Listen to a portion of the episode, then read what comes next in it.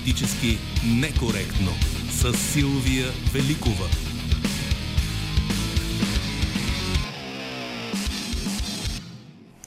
Здравейте! За неделното издание на Политически некоректно работим заедно с звукорежисьора Кремена Пръвчева, редактора Добрина Крамболова. За Политически некоректно в социалните мрежи се грижи Евелина Георгиева. Музиката избира Марина Великова и днес слушаме Джон Батист, който, както знаете, е с 11 номинации за на тази годишните награди Грами. Мой гост след 13 ще е адвокат Николай Хеджигенов от Ние идваме. С него ще говорим за напрежението между правителството и главния прокурор, но и между правителството и президента, както и за започващите след малко протести на униформените. Вчера, знаете, протестираха и пожарникарите. Заедно с вас ще си говорим за това как смятате, че ще се развият конфликтите, които се очертават между управляващото мнозинство и главния прокурор, както и реален конфликт или башнинска критика разчитате в зачастилите поучителни коментари на Румен Радев към правителството Петков. Пишете ни във Facebook, Instagram, Twitter и Skype. Очакваме ви и на редакционните ни телефони след малко.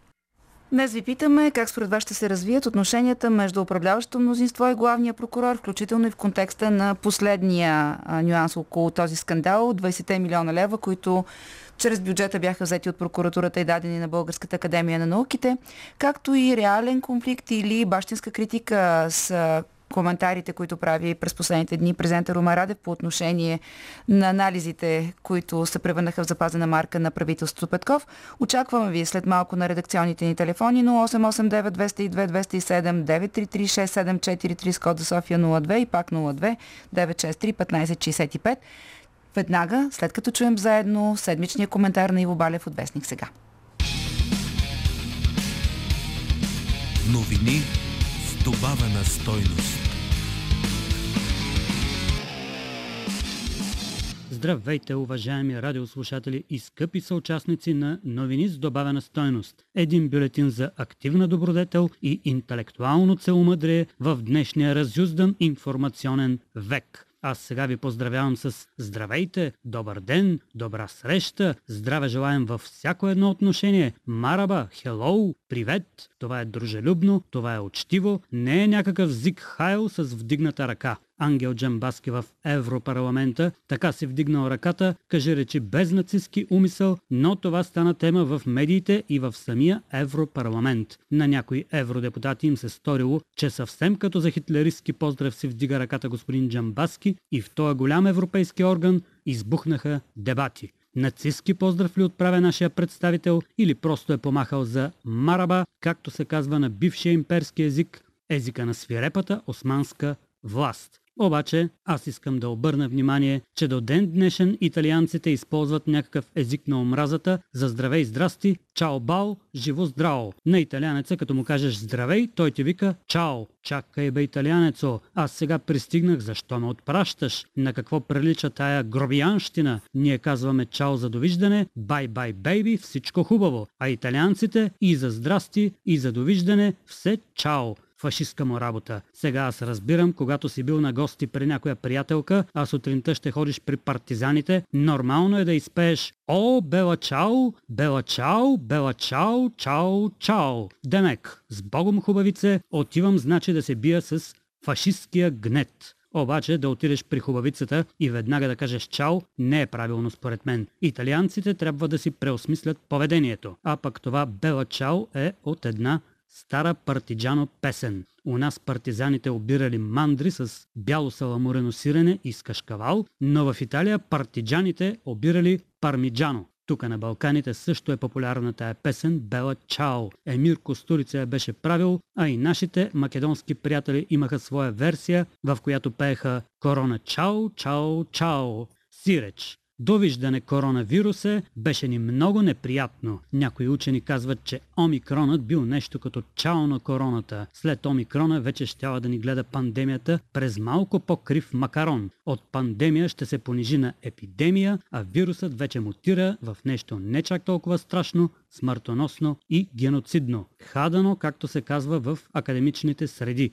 Хадано най-после да кажем чао на пандемията и дори ариведерчи. А пък Макрон и Петков тия дни като се заприказвали, не можали да си кажат чао. Сигурно, защото не са италианци. Емануел Макрон е президент на Франция, Кирил Петков е премиер на България, двамата са млади, красиви и богати, защото това е по-добре, отколкото да са стари, грозни и пауперизирани. Кирил Петков разказа, че в Брюксел, като се видял с Макрон, като отворили един лав муабет, няма млъкване, толкова сладко им тръгнала приказката с симпатичния Емануел. Макрон вика буквално закъсня за Европейския съвет. Петков разказа по характерен начин и за разговора си с президента на Руанда Пол Кагаме, пак в Брюксел. Руандиецът похвалил нашия ръководител на промяната, че много добре го дава в борбата с корупцията. Вика, пътят по който си тръгнал е много верен, така че ме поздрави. Той е следял изглежда новините от България, разказа Петков. А пък ние разпознаваме в тия разкази стила на предишния министър-председател. А па Путин ми вика, Евала Бойко, па аз му викам, слушай, какво на мое място, как щеш да постъпиш? А па на Макрон му викам, ти знаеш ли Меркел колко ме уважава? И така нататък. Маниер.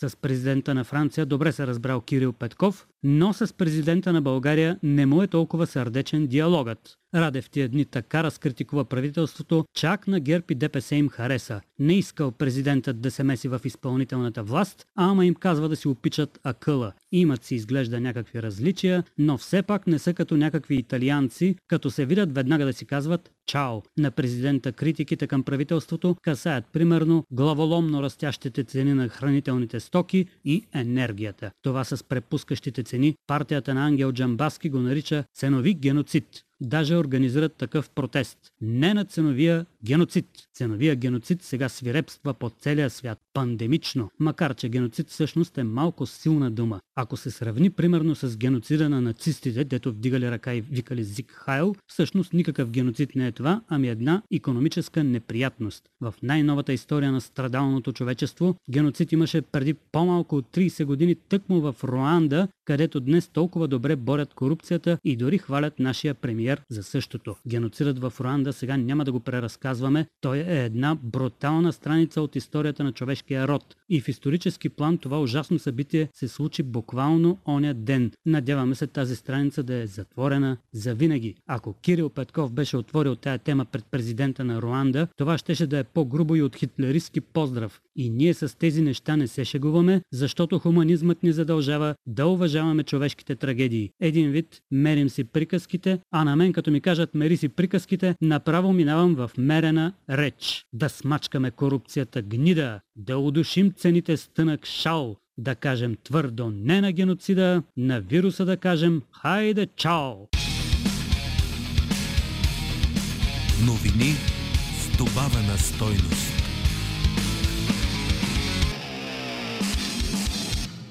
И така, вие сега сте на ход на телефони 0889 202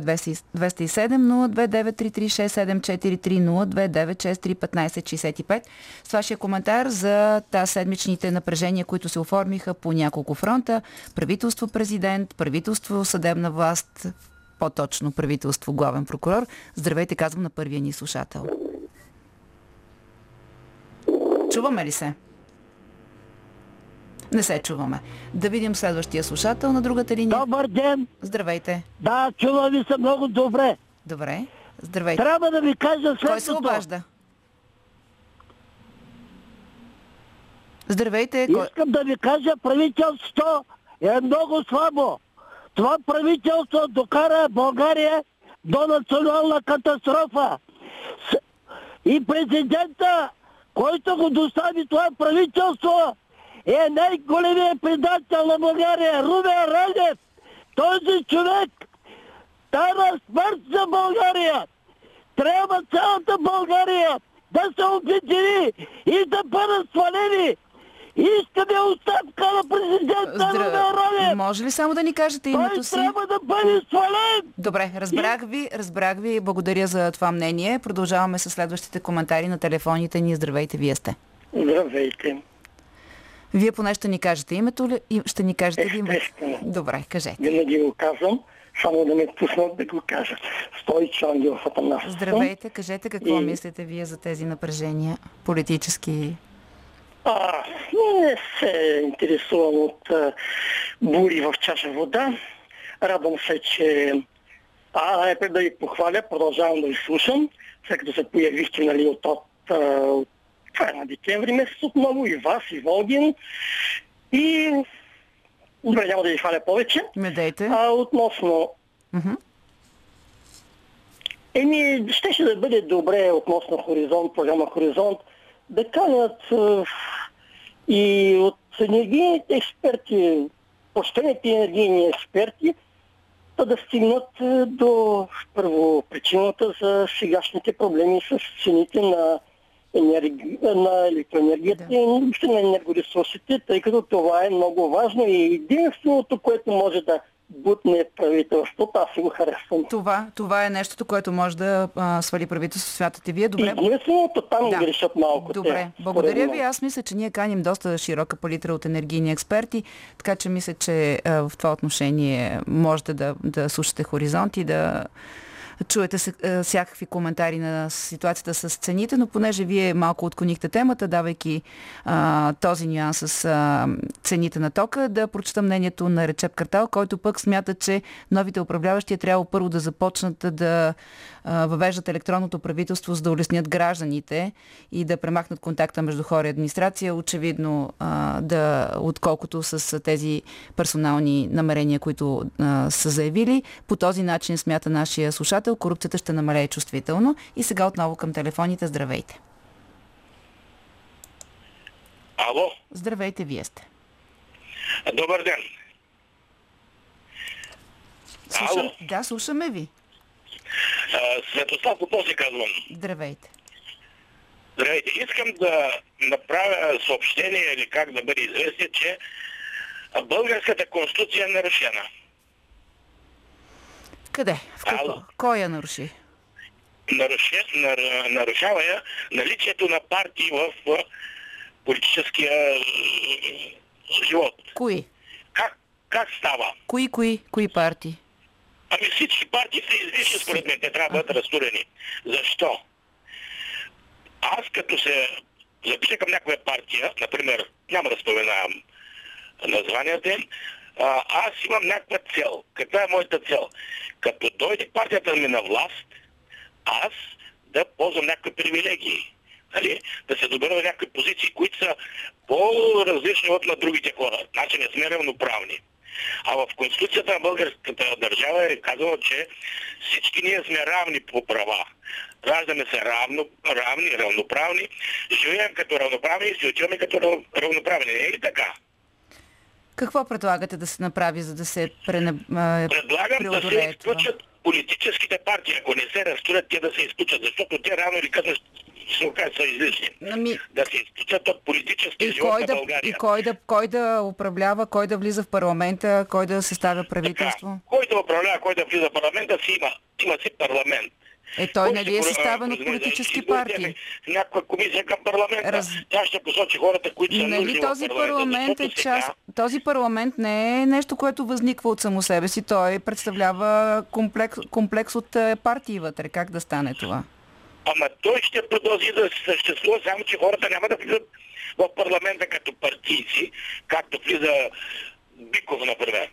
Сигурно всеки от тях има някаква специалност, която не е политическа, нали? Разбрах ви, много сложно звучи това. Не мисля, че можем да го изясним в ефир сега. Да, благодаря ви. Сигурно. Като стане, ще го коментираме дали е по-добро. Казват, че партиите са най-доброто, което е измислила демокрацията.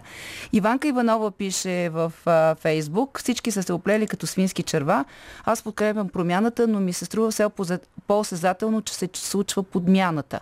Направиха ни туземците на САЩ, отвратително е поведението им, предават българските национални интереси, независимост, само и само да бъдат угодни и удобни на белите господари от Съединените щати, къде остана суверенитета на България, приказки на кълпак за заблуда на все по-отчаяното население. Някои хора цял живот се хвалят хранят от професията политик, а промяна и реформи са в необозримото бъдеще. Не им вярвам, въпреки че толкова много ми се иска да се промени ситуацията в тази наша клета държава. Чувството стани да седна е константа, прав е Раде в критиките си и тези се самозабравиха като Герб и Борисов, само че са по-образовани, по-цинични и безкруполни. Времето им изтича, не променят ли модела Борисов, по който и те започнаха да управляват, пише Иванка Наумова във Фейсбук. Калин Константинов, да не забравяме, че и самата коалиция прилича на чудовището на Франкенштайн и конфликт вътре в нея е много вероятен. Всъщност такъв би бил много полезен за БСП, само чрез противопоставяне на прозападни партии, с които влязоха в съюз, социалистите могат да спасят лицето си пред своите избиратели. И още един коментар на Пламен Петков. Не харесвам Гешев, но в случая го подкрепям. Ако просто Киро и компания успеят да сложат там свой човек, с какво правим? Всяво аз съветам, тогава Борисов ще ни се види като майка Тереза, пише той. И сега отново към слушателите ни на телефоните. Здравейте! Ало! Здравейте! Аз ли съм? Обаждам се от Търново, Ангелова. Здравейте. Първо да ви кажа, хубаво водите това предаване, както и Волгин, харесваме ви, но да ви кажа, в целия свят вече има нови партии с нови хора, млади. Дайте шанс на младите, бе. Видяхме, че то не може се с стари хора, опити туй, но Ами, нали има млади сега? Младите имат поглед напред Е, и трябва да им, се, да им се даде шанс на тези хора. Ето, те видяха, че пенсиите са малки. Никой до сега не обърна внимание на пенсиите, както младите хора. Тоест, нас, тоест, госпожо, баби. вие подкреп- И казвам, дайте възможност на младите. Казвайте им го, но не така грубо. Разбрах ви, благодаря Сега ви, да. като има нещо да им каже, но така другарски, а не грубо, защото и той няма опит. Той е карал самолет, той не е управлявал и той не знае. Да, благодаря ви много. Разбрах да се даде шанс на младите и да бъдат критикувани, така че да а, могат да продължат да, да реализират намеренията си, каза нашата слушателка.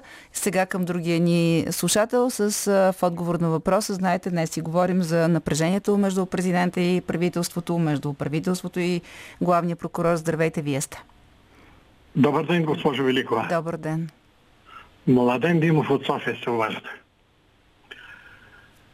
Това напрежение между президента на нашата република и кабинета на Петков, верно, че не е загряло така доста добре, но нещата отиват на там. Така или иначе, не само благодарение на този конфликт между президента и, и правителството, а и заради това, че вече членовете в тази коалиция вече се ритат по кокалчетата, това правителство няма да го бъде.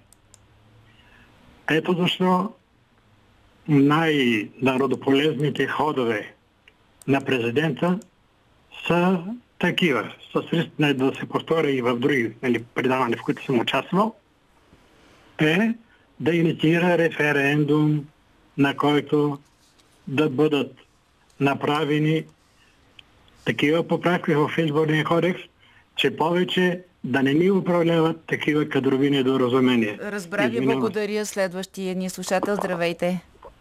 А, Казвам се Ласто Ников, економист съм. Искам да кажа на гражданите, дами и господа, не се вълнувайте прекомерно много. Това е живота. Сега ще настъпат промени, за да се подобри състоянието на всички. Трябва да се оправят отношенията, пропорциите между различните производства, между различните е, части на обществото. Затова това е една тиха революция. Не трябва да, да правим от нея Да, благодаря ви. Чуваше се и някакъв допълнителен шум, който затрудняваше възможността да ви чуем добре. Емил Събе във Фейсбук при редовно избрано правителство по Конституция президента няма почти никаква реална власт. Необичайната активност на Рума Радев в управлението на държавата означава, че той има намерение да остане в политиката след втория си мандат със свой политически проект. Това е а, прочете на, на зачастилите критики на президента към правителството на Емил Събев, Георги Марков, президента даже е умерен в критиките си. Изпълнителната власт прави гав след гав в лицето на Кирил Петков. С поведението и изказванията си затвърждава съмненията, че обслужва интересите на Съединените щати. Управляващото мнозинство в парламента се занимава с глупости вместо да предприеме законодателни мерки по наболели проблеми на хората, а колкото до Гешев с този виж съдебен съвет трудно ще го отстранят. С обид, обиди и нападки в медиите няма да стане, казва нашия слушател. И сега към телефоните отново. Здравейте. Добър ден, госпожа Великова. Здравейте. Обаждали се Методи Митов от София. Сега искам да ви кажа, този човек, дето толкова злобно се изказа срещу президента, аз не съм съгласен. Кажете Кой вие какво него? мислите, да. А, не, той не се представя даже. Ами мисля, че А, професор ама- Петров, ако това е не истинското му име. Да. Президентът, от този президент по-добър няма да намерим. Какво иска той? Също така, а, президента прави приятелска забележка на, на председател на Министерския съвет. Не се заяжда, а приятелска забележка. им Прави, ако имат грешки, да се оправят. Какво сега, още сега почват да говорят лошо за това правителство? Ето, два пъти хората повишиха пенсиите. Юли месец миналата година и сега, макар и малко, въпросът, че дават. Какво искат от това правителство? Просто съм възмутен от някои хора.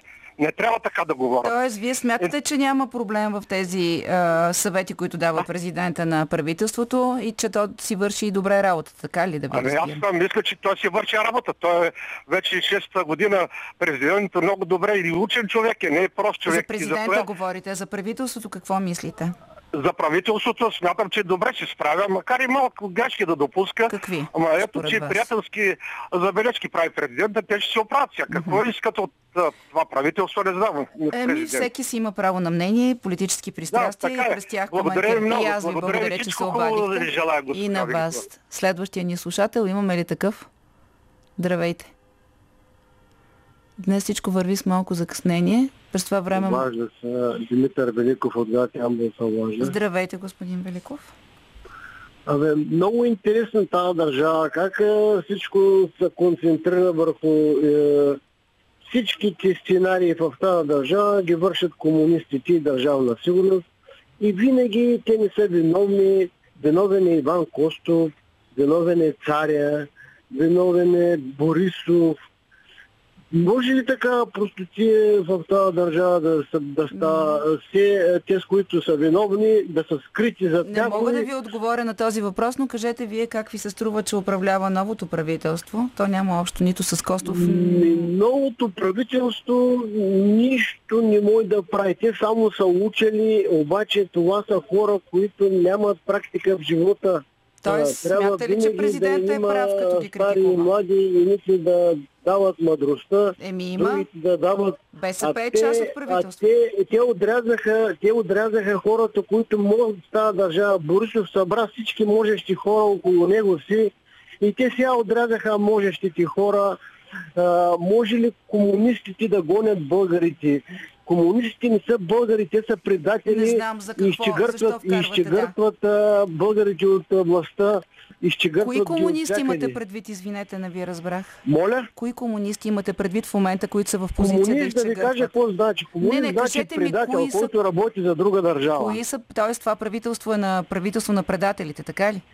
Ами те са, те са сложени да заблудят народа, че ушки им вече много, но обаче за тях стоят мръсни, гадни комунисти и държавна доста, сигурност. доста се натрупаха определенията в това обаждане, така че мисля, до та, разбрахме идеята ви и а, ще минем към следващия слушател. Надявам се да коментираме по-спокойно това, което се случва в а, политическия ни живот, защото нито за първи път виждаме критики на президента към правителството, нито за пър, първи път виждаме престрелка между изпълнителна власт и съдебна власт, така че здравейте, вие сте. Ало, здравейте, госпожо Великова. Да. Вие сте. Благодаря. А, Петър Райчев се обажда от Добрич. Значи, а, днес а, в интернет попаднах на едно интервю на а, господин а, Осман Октай. Мгм. Такава хубава дисекция направи на сегашното положение и препоръчвам на тия а, хора, които критикуват това, онова, просто да го намерят, ако могат, и да го гледат. Кажете вие какво мислите. А, анализаторите са анализатори, човек да. усеща и през собствения си живот как се развиват нещата. Да, какво да, е вашето мнение? Значи, за, щом всички, които са в опозиция, са построили срещу правителството, значи то се върши работа. Просто ще им разгради статуквото, ще е, покаже зад колисието. Ето един пример. Визираха Прокопия, Прокопия, Прокопия, така. Човека каза, ще ги дам в съд. Нека да докажа това, в което ме обвиняват. Така се прави в бяла държава. Която мисля, че ще стане. Защото не може да се продължава по този А как а, вие коментирате това, което казва периодично президента по отношение на, на правителството, че времето на, на анализите свърши, че е време за действие, че сменят хора, пък не се виждат ефекта от това? При цялото ми уважение към президента, защото той все пак е президент на Република България, мисля, че не е прав. Защо? Нека да остави хората да работят. Как могат в момента да работят, когато всякъде в целия свят излизат страхотни кризи? Мама всякакви. Финансови, е, здравни. И да изтъкват това, че сега здравеопазването било, то било зле. Ма то не е зле от вчера или от 2-3 месеца. Защо чак сега го видяха? Значи търсят, както казват хората, подвола. Разбрах ви. Благодаря за това обаждане. Отиваме към следващия ни слушател. След това да видим и какво ни пишете в социалните мрежи. Здравейте. Ало, добър ден. Добър ден. Защо да не се обадя и аз от Горно Оряховица съм Иван Кожухаров. Ма разбира се. Мога ли да, да вмъкне на странична тема от вашия въпрос? Кажете. Сега, госпожа, толкова много партии имаме в България. Защо в нито едно от партиите няма буквата К? Буквата К. Какво имам в предвид? Всички партии в България, всички лидери са олигарси, богаташи. Всички са капиталисти. В техните партии в тези партии трябва винаги да има буквата К. Какво представлява Народната партия, след като няма абсолютно нищо народно в нея? И другите, например, социал-демократи и разни либерали. Това ли е вашето обяснение за проблемите на държавата? Ами, едно от проблемите. А, добре. Плюс това искам да вмъкна и един проблем, който е също извън вашия въпрос. Социалната министърка на Бойко Борисов издаде заповед ли, наредба ли, в която ще ви кажа е, метафората. Ами ще ти дам това, ами ако ти ми дадеш онова. Нямам нищо цинично. Например, за социалните асистенти, това искам да, да потвърля. Ще ти дадем социален асистент, обаче ще ти вземем чуждата помощ от 100 лева. Госпожо Водеща, имайте в предвид, че нашите пенсии на инвалиди, на слепи хора, това не са пенсии над 1000-1200 лева, това съм пенсия около 4-500 лева. Разбрах ви. Ще призная социален министр този, който отмени тази наредба. Разбрах ви, ще и... поставим вашия въпрос. Той е прекалено конкретен и важен в разговорите, които водим. Тихомир Атанасов ни пише в скайп. Президента се видя в чудо с тези некадърници и зависими хора, но явно се е хванал или са го хванали като ментор и неминуемо името му ще се свързва с това правителство. Външната политика пълна скръп, вътрешната пълна скръп, економическа политика безплодна. Вижте, държавни постове не са училище за некадърници и чужди агенти, пише той и прогнозира нови предсрочни избори през лятото или най-късно през есента. Последния слушател, който ще чуем сега. Здравейте! Добър ден! Добър ден! И друг път съм се обаждал във вашето предаване. Името ми не е чак толкова важно. От София съм. Как Всички имена са важни. Кажете го. Разпопов се казва. Така, слушаме ви. А, това, което бих искал да кажа и е хубаво и бих искал да ви помоля да го запомните е, че когато се търси решение на един проблем, трябва да има альтернативи. При партийната система няма альтернатива. В този случай сега с продължаваме промяната, така както тия млади хора са се нарекли – то те са вътре с една партия мандатоносител, защото такъв е регламента по Конституция. Макар и да допускат някои грешки, а те ги допускат, президентът ги критикува. И това е великолепно. Той трябва да ги критикува. Те трябва след неговите критики да излизат и да представят убедителни доказателства, ако имат такива, че той не е прав. Благодаря ви, разбрах да... ви, да. Благодаря ви за вашето мнение. Свършват а, минутите за разговор с вас. Бързо прочитам няколко от съобщенията във Фейсбук. Дянко Чанков. Няма значение споровете между президент и премьер. Важното е резултата да стигне до решение, което е в полза на България. Скромното ми мнение, пише той, правителството трябва да привлече специалисти в областите, където трябва да се взимат решения. Тези смехотворни проекти няма да се коментират. Например, производство на електроенергия от геотермални източници, пише той. Георги Захариев усеща се подмяна и налагане на западни либерални ценности, дано нещата се подобрят, но ИТН и БСП ще разрешат коалицията, като започнат местните избори.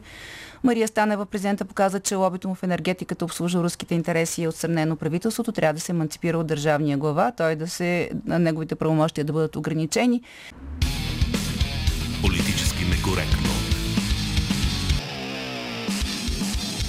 Както ви казах, гост в политически некоректно днес е адвокат Николай, Николай Хаджигенов. От ние идваме в една доста наситена седмица с а, напрежение по, в институциите и между другото с започва всеки момент протест на полицаите. Вие как гледате на начина по който правителството а, така изработи а, бюджета и тези фронтове, които откри а, през бюджета. От една страна полицаите, пожарникарите, охранителите, от друга страна главния прокурор.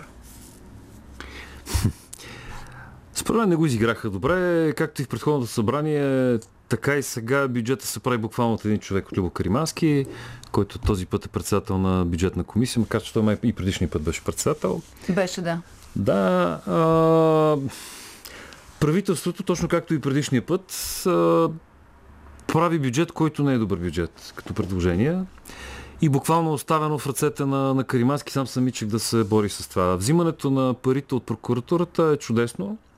Може би може, можеше да бъде изиграна една идея по-добре, аз дори бих взел повече пари. Защото някакси бонуси, огромни заплати, конкретно в спец прокуратурата и спецследствието, че и в спецсъда, няма проблем. Огромни заплати, са в пъти по-големи от заплатите на останалите. Това въжи и за бонусите, които получаваш, защото са много натоварени и много работят. Па видите ли спрат парите за експертизи. Смисъл, това са на Гешев глупостите. Добре, но не консолидираха ли хората, които биха могли да се разколебаят подкрепата си за Гешев с това ето, удрят прокуратурата, удрят по правосъдието. Така ли се прави? Още повече, че има Чакайте, решение защо удряме правосъдието? Миналата година, като ги имаха тия пари, да не би да имаш правосъдие. Еми, имало експертизи. Той сега ще има експертизи. След това, дай като стана дума за експертиза, аз да кажа нещо, което някак си минава метър. Значи, на вещите лица от няколко годините, като имаш изменения в, в закона, не се заплаща. Да, и Геше го казва. Точно така, защото плащат, защото взимат заплати. Между другото, това е грешно решение. Защото те взимат заплати за други неща, заявяване в съдебна зала и за съдебни експертизи, никой не взима заплата. А, това не попречи нищо. Аз ще ви дам пример. В спецсъдилищата една експертиза, която в района или в окръжен съд струва 300 лева, там струва 3000.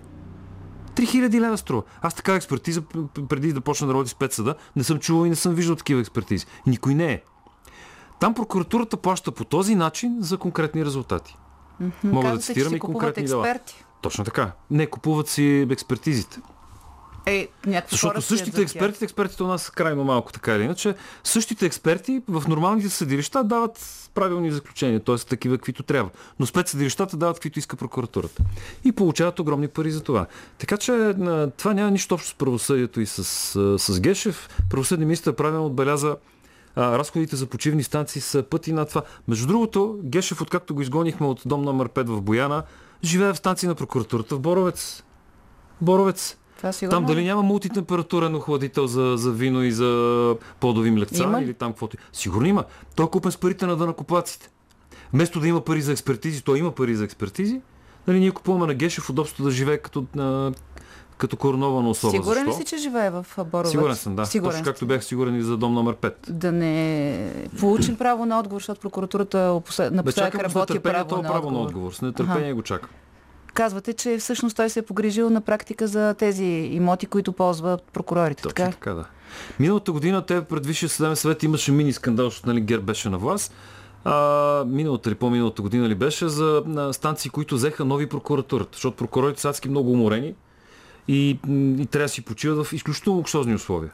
Независимо от това, че те взимат заплати, които малко хора в държавната администрация взимат и могат да си позволят всичко. Е, те са за да не са корумпирани, затова им се дават Аха. високите заплати. Добре, нека си зададе въпроса, не са ли корумпирани? Нямам идея. Гледайки резултатите. Аха, аз също нямам идея, ама гледайки резултатите, вариантите са два. Или са тотално некомпетентни, или са тотално корумпирани, а много често мога да предположим и двете. Добре, обаче, обаче, чакайте сега. Независимо от това дали а, управляващите имат критика към прокуратурата, а, все пак да, запом... да напомням, че... Ставете управляващите. Ние, Не, не, гражданите, имаме да. критика към Така, прокуратурата. и това излезе през едно проучване. Обаче, можеш ли да постигаш резултати през спорни законови механизми? Защото, вие знаете, има решение на Конституционния съд, там е ясно какво се случва с бюджета на съдебната власт, че тези вътрешни трансфери могат да се решават само от Висшия съдебен съвет. Тоест, срещу тях се действа с спорни законови методи. Тук съм съгласен. Значи, трябва, трябва да се върви по закона. Дори да вървим по ръба на закона, не трябва да се минава нататък, защото прескочим ли чертата, прави нещата, които правят Борисов и Гешев. А ние се борим също това, ние не искаме това. Така че тук съм съгласен. Неопитно си ли какво е това според вас? Неопитно съм аматьорщи на Харвард, ако щете. Защото тук е България, тук няма нищо в Харвард. Харвард е добре, като отидеш в Брюксел. Там е чудесно. Обаче тук, когато не си купил билеч от, от метрото, резултатите изглеждат те такива. Просто нямаш идея какво се случва, защо се случва и също кого си се изправи. Това също е огромният проблем на, на, на сегашното Тук ли вкарвате също този сюжет с списъците? Или а, споделяте мнението, че а, няма нищо проблематично в това да намериш десетки случаи в Google, само за да кажеш, че ето тя ги има в публичното пространство, но ти не им обръщаш внимание. Е, това, знаете ли, това е някакъв жалък водевил, който не трябваше да се играе така. Нито Гешев имаше място в Министерски съвет да ходи да пие Е, що кафе. Цацаров ходеше всяка сряда в Министерския съвет? Точно така ходеше на килимчето. Какво стана с разделението на властите? Нали Цацаров и прокуратурата, която той ръководеше по това време, трябва да следи за корупция, за законосъобразност и така нататък. Пък той ходи с това и си говорят на братиньо с Бойко. Че ако Гешев е враг, а той е враг на правосъдието, забележете, не на управлението и не мое лично, той не трябваше да бъде приеман в Министерски съвет. И това с списъците беше жалък водевил. Верно, че сега се замеряме с списъци. Да, Бареков Богомил Бонев го имал. започна 90 и не помня коя година. С списъка Комар.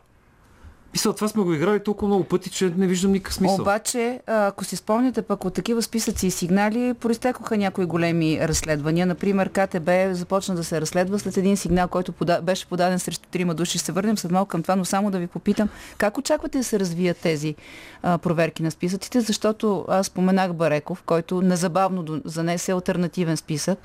В петък е бил разпитан също като премиера Бареков, за да даде своите публикации. Сега прокуратурата какво прави? Нищо явно е, прокуратурата са единствените, които взимат на сериозно Бареков. Идея си нямам защо. А, безкрайно ми е любопитно за какво точно е бил разпитван. А, за разследвания журналистически срещу а, Иво той Бареков да не е Прокопиев. Нещо съм изпуснал Бил. явно. Бил. Аха, и е правил разследване. Да. Независимо от това, така е, че прокуратурата има два списъка с имена това е на... пълна глупост, забравете го това. Задържете го. Смисъл, никакъв смисъл няма от това. Смятате, че няма да да стане нещо, нито друго. Понеже дадахте пример с убийството на Пески, там имаше една безумна жалба. Аз понеже имах съмнителното удоволствие да, Да, съм адвокат как- на убийца на Да, то Пески. между другото това не е просто, не е просто така на шигичка да си говорим, защото тук имаше сериозно замесване, освен че беше сериозно и някой казва, че оттам е тръгнал и фалита на КТБ, напоследък има замесване на а, Гешев а, по приятелска линия с един от тримата. Кажете малко повече за този сюжет, вие ги познавате и тримата души. Познавам всичките, да. Ми, този сюжет за мен беше изненада. Мисъл, тук няма, няма нищо. Гешев се появи по делото КТБ доста по-късно след убийството на Пески. Това, че бил приличен Убийството, приятел... да кажем на нашите слушатели, то е в кавички, няма убийство, Да, делото е но прекратено, беше- беше едни хора сериозно. лежаха в ареста. Така беше много сериозно. Въпросният приятел на Гешев щеше да умре. А, беше, може би, по памет вече, това беше 2014 година. Една седмица беше на системи в интензивното, буквално. А, това, че бил с приятел с Гешев, няма абсолютно никакво отношение. Както виждате, няма и никакви доказателства извън това, че са ходили заедно на екскурзия, не знам си къде си. Е, боец дават а, подробности за този случай, като за случай, който да 2014 може да се ползва Боец най-вероятно е бил активен член на ГЕРБ или нещо такова. Първо. Второ, а, нито Красимир Методиев е виждал делото, нито Боец е виждал делото, пък цялото това дело мина през моите ръце. Но какъв е, какъв, каква, е, каква е ролята на, то, на това събитие? Гешев? спор- Не, Никаква. не, на това събитие, на, на обвиняването на тези трима души в цялата тази последваща после сага. Мен те сигнала По памет шефа на охраната на, на Пеевски пише една жалба до прокуратурата и до Пепи Еврото. Прокуратурата нали, по това време изцяло се съобразява с, с Пеевски, макар че най-вероятно и сега го прави в което казва, че Пеевски трябва да бъде убит именно от моя човек и двама негови помощници, Красмир Методиев и Венци Върбанов. А, и така, доказателствата по делото бяха типичните, които наблюдаваме вече. Това е кълъпче, по което върват по поръчковите дела. До ден днешни всичките дела са такива. На протестите двама случайни души са запознали. Един е питал другия, да, то сега е смешно, но тогава не беше никак смешно. Един е питал другия, може ли да направи бомба. Нито има Пеевски в това, нито има имената на моите хора. Те са следени, снимани, подслушвани 6 месеца. 4 пети от делото е секретно до ден днес. По същата причина ще е пълна с РС. Включително са филмирани. В смисъл там е хвърлен колосален труд. Явно и средства. И средства, разбира се. И в крайна сметка да, заседанието продължи от сутринта от 8.30, приключи вечерта в 11 примерно. В интензивното на МВР Бойн, защото Методиев беше а, неадекватен. В интензивното продължи. Прекъсваха го не, не знам колко много пъти, за, защото аз възразях пред цялото време, че той не може да вземе участие в процеса и в крайна сметка съда освободи всички без каквато и да била мярка, защото няма данни за престъпление. А как се появява името на Пеевски в тази, този сюжет, за да се... Пеевски твърди, че чрез началника на охраната, че тия да искат, искат да убият него Пеевски, да убият. Това е само да кажа на слушатели периода, в който вече се знае, че Светан Василев и Пеевски са си влушили отношенията и Точно така. така, да. Добре, а, Мапевски сега е на първия ред. Точно така. Сравнително редовно ходи на работа, даже За път, доста може, редовно всъщност. ходи на работа. Внася законопроекти, включително и стои зад промени в Конституцията, които искат да а, какво, ка- какво бяха казали, да ограничат а, властта на главния прокурор. Да, ние това го предвидихме още на площада, че ще стане така. А, то не беше никак трудно. Когато а, оставиш инициативата, ДПС са най-най-най-умния противник изобщо. Те са и доста не опитни, само. така е. Да, те са и най-опитните. Докато ГЕРБ са тъпо зло, ДПС са умно зло. А, образовано зло, те знаят, могат и те не си играят игрички. Затова те взеха инициативата от Демократична България, от а, промяната, от които промяната остана само в името на, на коалицията. И така. И започнаха да правят сериозните неща. Ние това го дъвчем още от площада. Допускате ли, че могат да подкрепят промени в Конституцията в действителност или просто става дума за някакъв а, така, сценарий, който те си следват и който си има някакви други Те различни интереси? и те биха могли да, под, да подкрепят промени в Конституцията, включително биха гласували и също Гешев. Но това ще стане само и единствено, ако бъдат завряни въгъла, там където ги оставихме в предишния парламент и не им остане никакъв друг избор. Тогава те ще прежават и Гешев и всички останали. Но те в момента, Усещате ли това да им се случва са на белия кон. Най-отгоре. Защо? Те водят всичко Защо? в парламента. Защо? Ми, Нали? Тотална неадекватност на промяната. Зарязаха парламента, не че въобще са, са правили нещо в него, а, с идеята, че изпълнителната власт е по-важна. Ние сме парламентарна република. Тази изпълнителната власт Борисов го прави 12 години. Какво ви липсва в парламента сега? Всичко. Кажете какво зарязаха. Казвате зарязаха. Какво няма? И те имаха грубо 10 човека адекватни, които имаха някаква идея какво трябва да се случва. Изтеглиха и всичките в изпълнителната власт и първи парламент умря. Там сега има хора, които нямат представа защо са там. Добре, ма имаме Демократична България, имаме БСП, има такъв народ. Защо а, оттам БСП, изглежда също няма голям интерес БСП, към... нека да си го кажем така както е. БСП никога, никога, никога под управлението на Корнелия Нинова не са казали копче срещу нито един главен прокурор, Е, думичка не, за тя му е иск, правосъдието. искала оставката на Гешев. Не сте прав. В един период имаше, който половиността и в един период. на Гешев. И това беше преди много време. А, и не на Гешев, а на, на Цацаров, мисля. Не, не. Даже по-скоро обратно. Мисля, че по- по- по-пазят Цацаров там, ако си спомняте, имаше едно разделение на групата при избора на Цацаров за шеф на ли, аз ги видях в 45-то и в 46-то събрание. Те отказаха, включително в комисията, която ръководех за незаконните подслушвания и полицейското насилие, резолюцията насочена срещу Вероника Трифонова, а те гласуваха против. Като Иван Иванов, който беше член на комисията, в момента Сега е министър, да, а, дойде и каза, че това е партийно решение. Да гласуват против. Да, не, той беше така любезен да дойде ме уведоми преди знае, мгм. да знаеш, ние ще гласуваме против партията за такова решение. Окей, партията взела такова решение, аз въпреки всичко ще го направя, да знаете. Добре, тогава какво ви се струва, реалистично, като а, след тази оценка, която давате на парламента, да се случи по линия на съдебната система в този парламент? Очевидно има живот, има време. Не е ясно колко, но така или иначе, какво могат да, да направят? оптимистично Защото... има живот. Живота на парламента и на правителството зависи от правосъдната реформа, а тя не е мръднала от 46-то събрание. Затова ви питам, кое ви се струва възможно да стане? Ми, Спецсъдилищата този гледам, път смятате ли, че могат да се случат? Аморфни и неориентирани, нищо няма да стане. Е, има законопроект за закриването им. Има, но той беше готов. И трябваше да бъде вкаран отново в първи работен ден на 47-то събрание. И до сега трябваше да бъдат закрити. Това е знак. Вие видяхте каква нистова битка и какви невероятни усилия положихме само и само за да закрием, т.е. да преместим бюрото, бюрото в Министерството да. на правосъдието.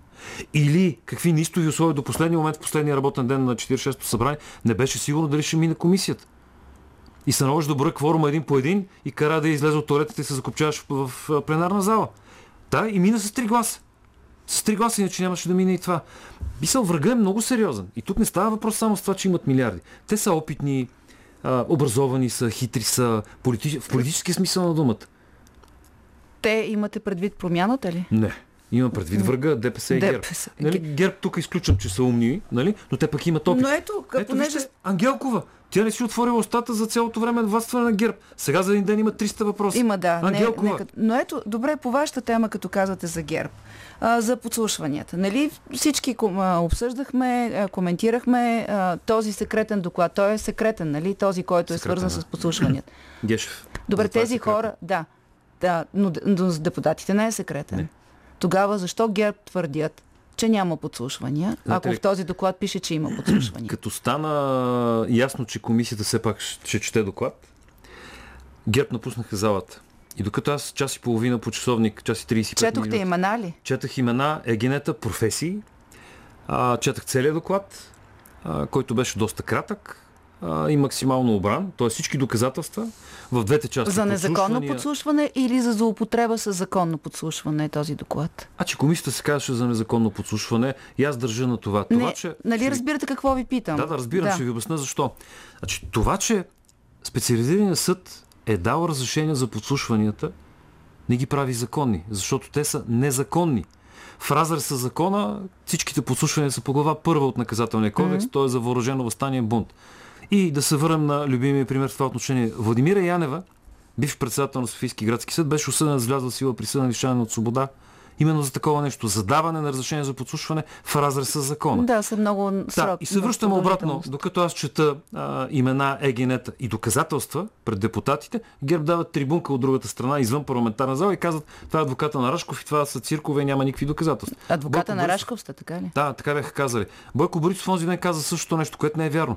Към този, значи комисията установи 928 души подслушвани протестиращи граждани. Mm-hmm. Към настоящия момент са малко над 3000, има търсачка на Бърт, което е активна и в момента. Пишете си егинето, и проверявате и, дали получавате сте на секундата отговор дали защо, сте Защо онзи ден в комисията а, Бюрото за контрол на СРС каза, че няма нито един незаконно подслушван през 2020 година? Ами, това е хубав въпрос. Аз тук имам упрек към комисията. Коя парламентарната? Парламентарната комисия, да. Да, той е бил прият този доклад. Те до ден днес са живели на Луната и са получили образование в марсианския Харвард, т.е. не знаят нищо за нашето право, нищо за това, което се случва в България.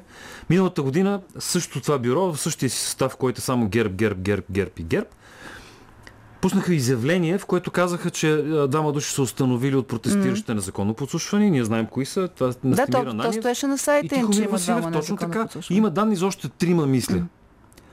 Днес вече това не е така. Кога точно лъже бюрото? А, а защо не питат депутатите? Там вероятно има някои, които са били миналата година в парламент.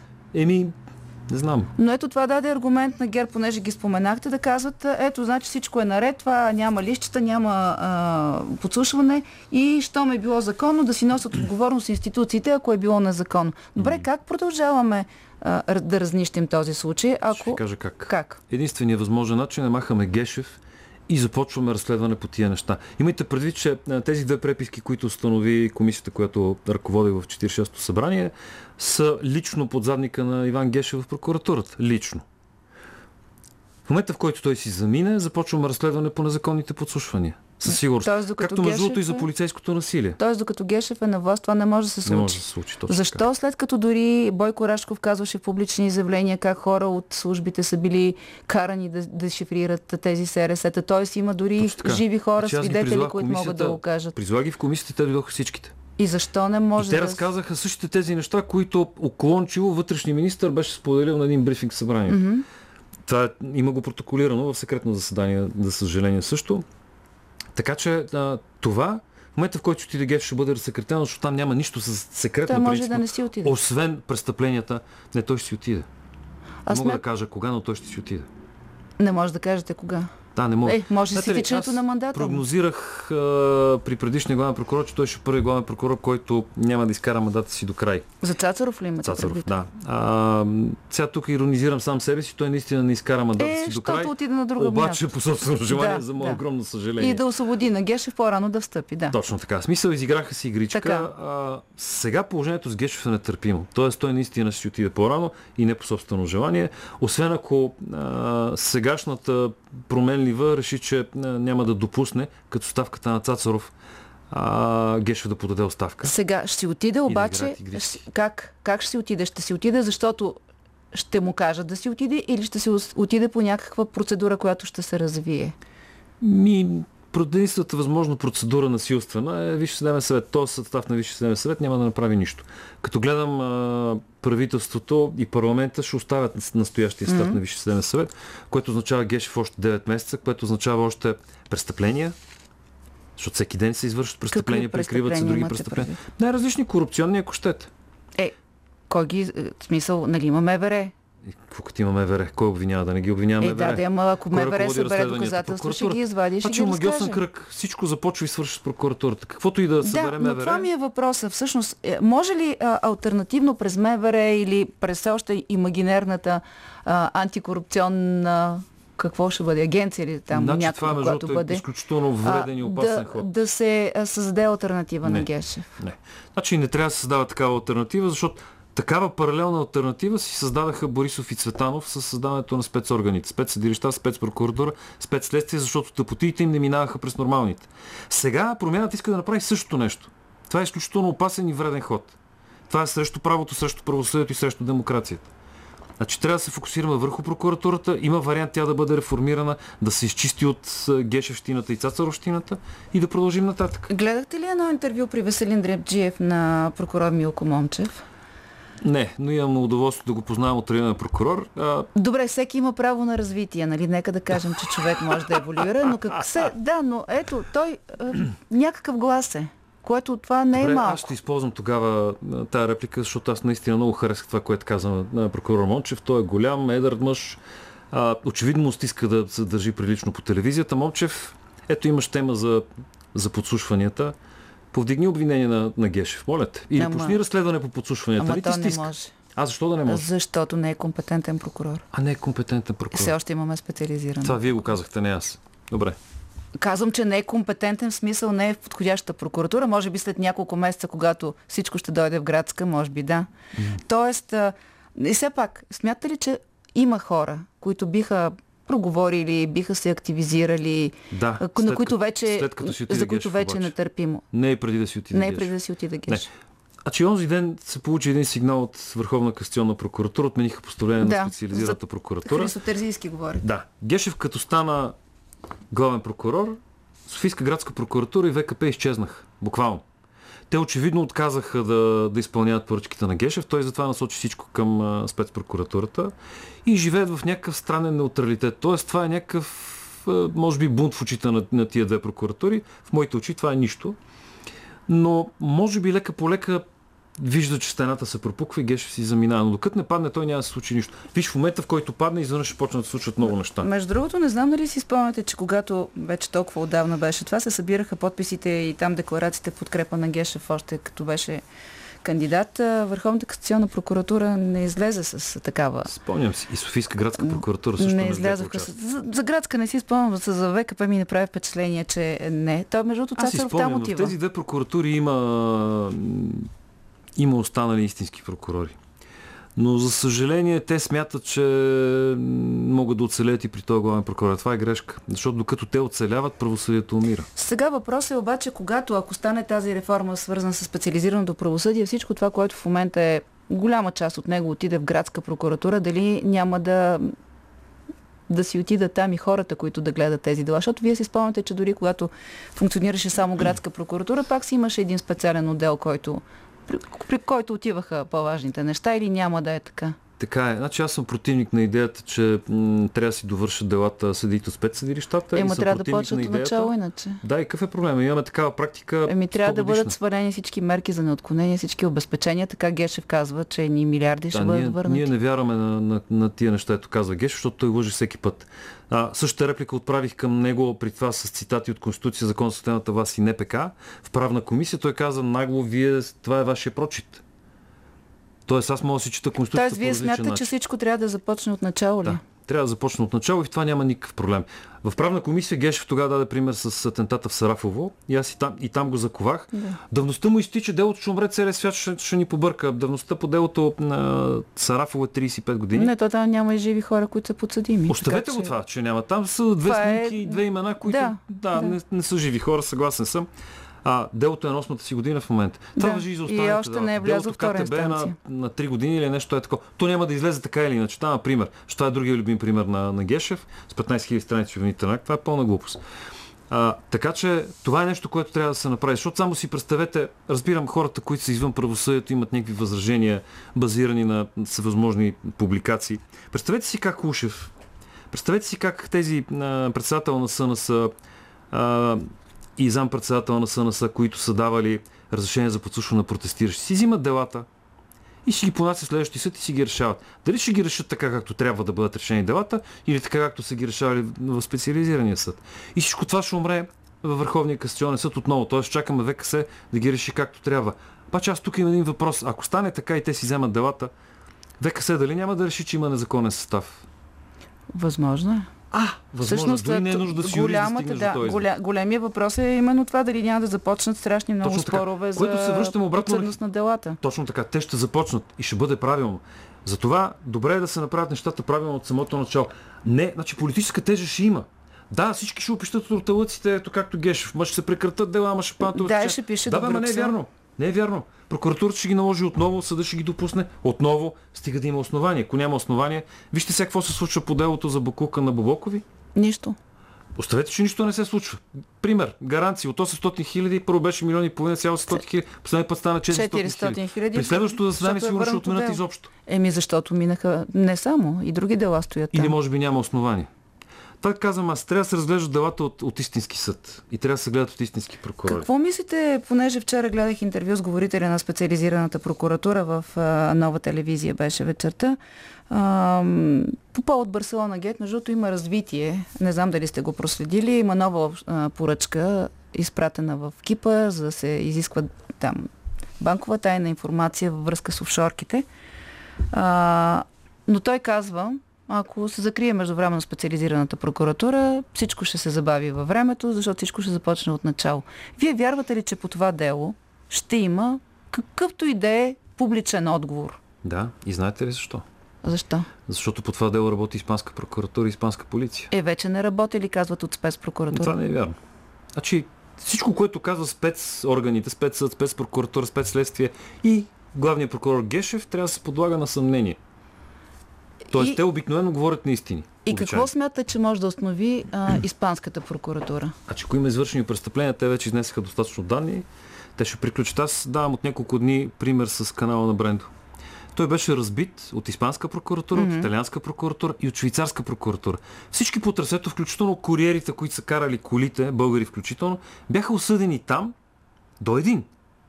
Куриерите включително. И той Брендо беше осъден, но е в. Украина, А където се живее живота. Тук напоследък научихме, че Брендо се е пренесъл в Украина. Той беше в ръцете на прокуратурата нашата. Какво Ами направи той прокуратура? изчезна. А, Изпуснаха изчезна. го.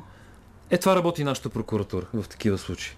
А, аз съм се сбутвал с а, бившия шеф на ГД Боб в Благоевград, който, а, сбутвал съм се в медия, в някаква телевизия бяхме заедно, който каза, че 15 години са наблюдавали канала на Брендо. 15 години, вие представяте ли си?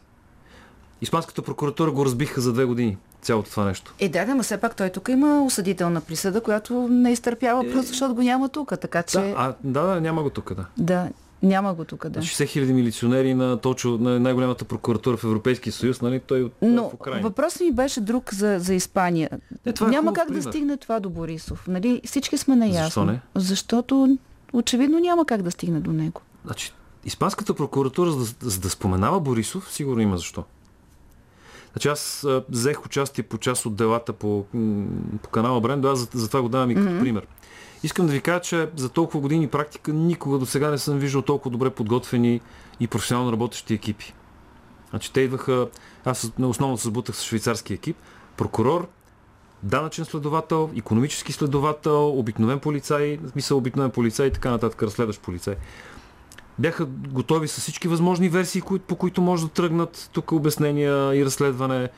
И като завиеш дадена посока, те вадеха другите папки и продължаваха натам. Така че аз съм абсолютно сигурен, че те ще ги закуват и да споменат Борисов, има защо. Може би а, така се работи, когато се засягат а, високопоставени представители от други държави, а не когато става дума за техните, ако значи, приемам, за тях, че...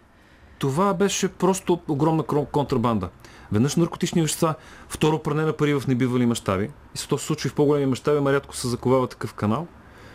И така го направих. Така че тук със сигурност ще свършат професионална работа. Аз за това съм сигурен. Не, че ако оставим на спецпрокуратурата, следващите 200 години няма да мръдне това дело от нея никъде. Е, то може би няма да има спецпрокуратурата. В, прокуратура въпросът е дали а, с тези... Нали помните, че Европа... един запис, в който Гешев говори на Бойко на шефе и ти се правиш много повече, отколкото аз се правя от нещо от сорта. Този с Елена Йончева и... Така, така. Да. А, така че... Въпросът е дали а, с, а, от а, Европейска заповед за разследване до Европейска заповед за разследване не, не се печели доста време, защото вие знаете като адвокат колко време отнемат тези Аз запитвания, кажа, анализите. Ами, не отнемат никакво време. Обаче, като минат през Министерство на правосъдието, през нашата смота на прокуратура и отнемат по 6 месеца и по една година. Аз ще ви дам пример по мое дело български граждани бяха извършили престъпления в Дубай. Тук мотаха поръчките 3 години. Дубайци се отговориха за 3 седмици. Събраха доказателства, върнаха ги, тук приключихме на ВКС, т.е. на трите инстанции имахме осъдителни присъди. Но нашите го мотаха 3 години това нещо. Ама не дават бо... дубайците Бошков. Дубайците не дават Бошков. Ми те дали са го искали нашите, те да знаят. Искали са го. Ми, нашите ли, аз и аз искам да не плащам данъци. Искам и да не устарявам бързо. Ма не става. Значи, има искания, които могат и трябва да бъдат направени на, на Гешев. Глупостите по отношение на Бошков, поне стана дума за протестиращи и послушане. Ами да, да всъщност покрай там. Бошков доста друга да, работа беше посвършена. Да, посвършена да. краставици. Но, оставете го това. Ами, само сетете колко хора лежаха почти по 8 месеца в ареста, колко сметки бяха запорирани. Това е вярно. И, и няма протестиращи под... до момента. Няма обвинителен акт. Да. Това, което ще ви кажа по това дело за подслушванията, което са послушани всички протестиращи граждани. Те са две преписки.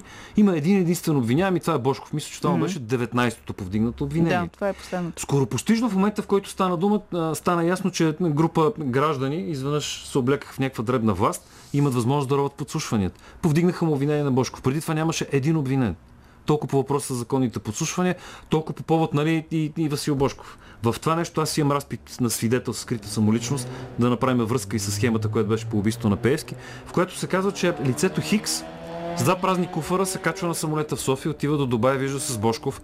Той му пълни куфарите с пачки, той минава тук през летището, идва на площада и ми ги носи лично. Нали, двама души се запознаят 2013 на протеста и си говорят за бомба. Да. Сега, финални минутки имаме, нека все пак да се опитаме да, да погледнем а, реалистично, а, оптимистично, какво ви се струва, че в близките месеци може да има по тази линия? Или беше изпуснат момента и някак прокуратурата взе инициативата? Те всички взеха инициативата.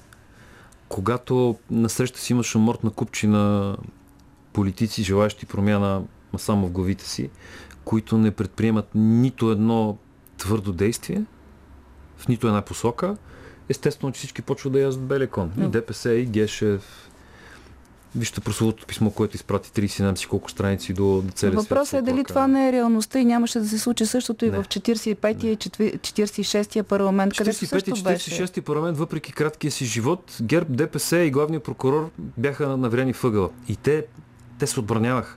А те сега яздят белия кон и махат с кълъчката. Мисъл, никой не им пречи. Никой не им пречи. Напротив, те пречат на правителството. Те пречат на парламент. И го правят добре, защото имат нужни опит. Тоест смятате, че нищо няма да се случи в този парламент? За съжаление. Николай Хаджигенов, адвокат в студиото на политически некоректно. Част от двойката вече само ние идваме с Арман Бабикян. Да видим колко сте прав и, и дали пък няма да се забързат и да представят някакви законопроекти новите управляващи, които ще бъде интересно да видим и да анализираме, защото всъщност на този, до този момент ние само говорим на база на някакво коалиционно споразумение, без да има текстове. Благодаря ви. Темата ни в рубриката Отвъд хоризонта днес е играта. Монопол само на децата ли е тя? Каква е границата между играта и престрастяването? Отговорите търси Лилия Димитрова. Отвъд хоризонта.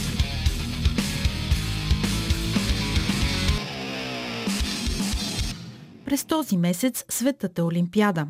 Олимпийските игри обаче не са само спортно състезание, а и форум на международното сътрудничество. Чудесен шанс за хора от различни страни по света да се срещнат и да се опознаят. През миналия век дори е имал период от около 30 години, през който в игрите са участвали и художници, скулптори, архитекти, писатели и музиканти. Играта има най-различни форми. Играеш с клавиатурата, на сцената, с тиганите или тестото, с ракетата, с гласа си, с китарата, с четката, дори с бормашината и косачката. Именно това е имал предвид Шилер с известната си сентенция, че човекът е напълно човек само когато играе. Но сякаш сме свикнали да свързваме играта само с деца – а играта може би е един от най-сериозните аспекти на човешката същност, отбелязва културния антрополог Гари Чик. Може да се каже, че се наблюдава при всички бозайници, но и птиците често се заиграват. Враните, например, са много умни. Така че има пряка връзка между играта и интелигентността.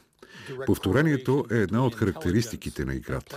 Правиш неща отново и отново, които нямат очевидна цел, като здобиването с храна или избягването на хищници. Просто повтарящо се движение за забава. Идеята, че децата играят и чрез играта опознават света е най-разпространената и социално приета. Как точно става това? Детският психолог и невролог Сам Лос обяснява, че мозъците на децата са свръхсвързани, т.е. има повече връзки между различните неврони, отколкото в мозъка на възрастен и в резултат мисленето им е по-объркано. Именно играта им помага да го подредят. One of the benefits, I think, of play is Една от ползите на играта е, че спомага за разплитане на сложните мозъчни връзки и ги превръща в по-прости. Това се случва на два етапа. През първия измисляте нещо ново, т.е. създавате връзки между части на мозъка, които може и да не са били свързани, а след това ги повтаряте. Именно чрез процеса на повторение затвърждавате тези нови връзки. Освен неврологичните ползи, играта помага на децата да учат за света и да го проумяват, като експериментират, отбелязва той.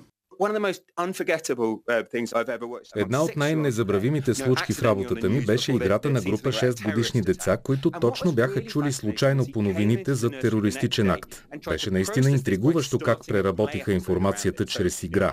Един стана новинар, друг оператор, трети репортер и разиграха сцената, която бяха гледали. Аз гледах с удивление как тези деца смилат толкова сложната и възрастна идея за тероризма чрез игра. В училище обаче игривите деца много често са проблем.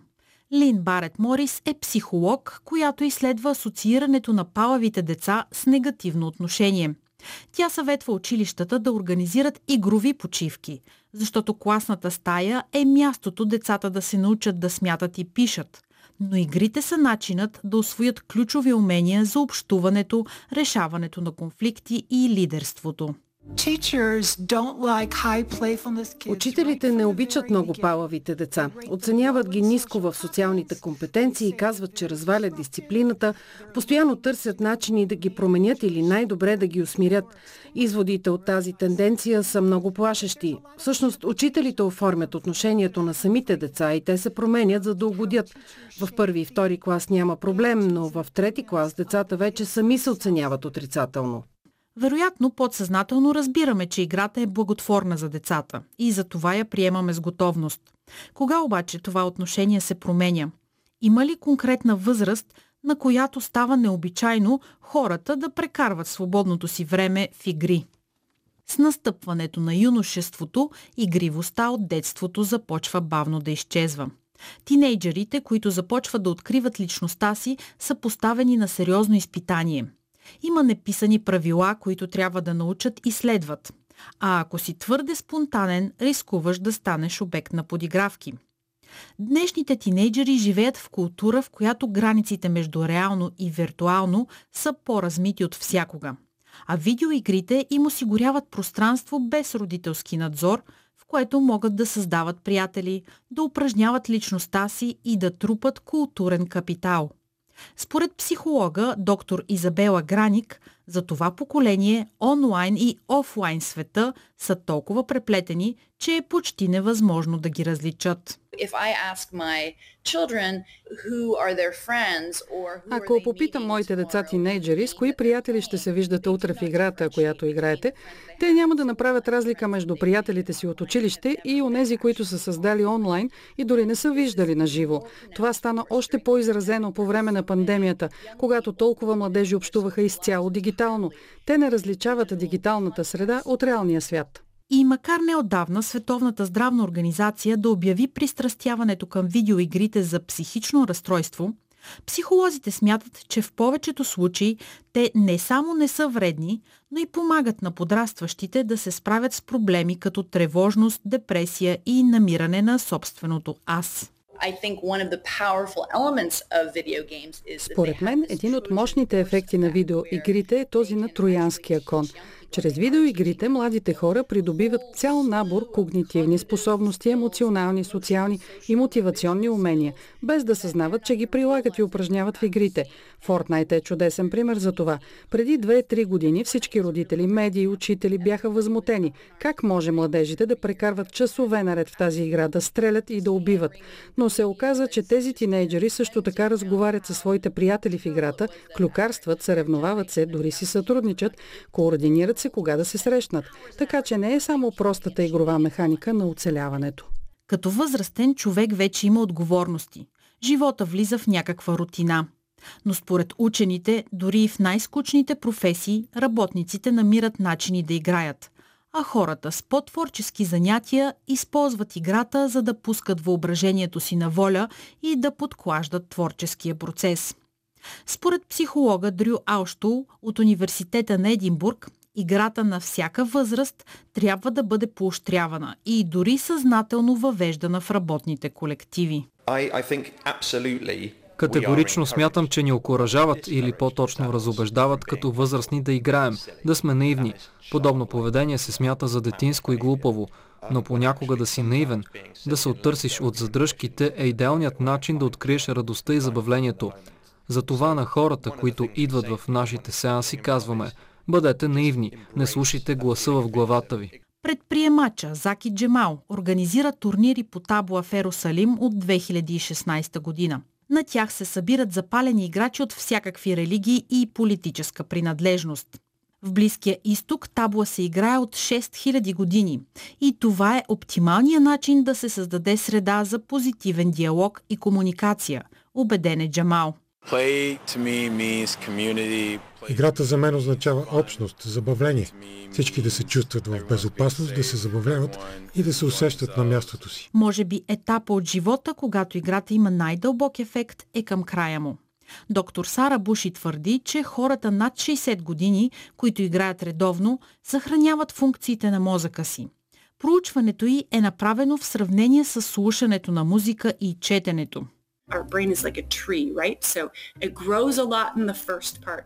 Мозъкът ни е като дърво, расте интензивно през първата половина от живота ни, но след даден момент трябва да започнем да заздравяваме клоните или връзките.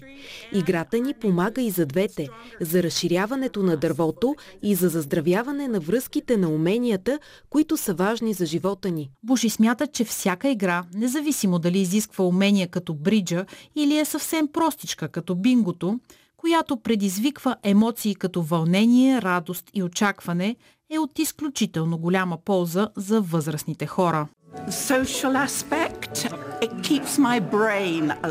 Социалният аспект на първо място, но също поддържа мозъка ми жив. Значи играта е полезна както за мозъка ми, така и за мен. Играта е една от най-големите загадки на еволюцията, защото не ни дава нищо, от което очевидно да се нуждаем – и категорично не е въпрос на живот и смърт. Но се оказва, че еволюцията е била права през цялото време. Хората едва започват да разбират какво ни дава играта и как се отразява на израстването ни и откриването на света. Именно чрез играта получаваме най-добрия старт в живота. И е време да погледнем сериозно на нея.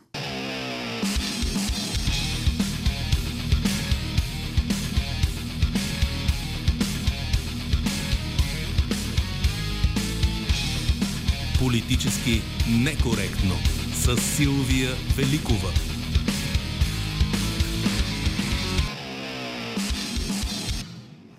Това беше всичко в днешното издание на Политически некоректно. Работихме заедно с Лилия Димитрова, Иво Балев, Добрина Карамболова, Евелина Георгиева, Марина Великова и Кремена Пръвчева.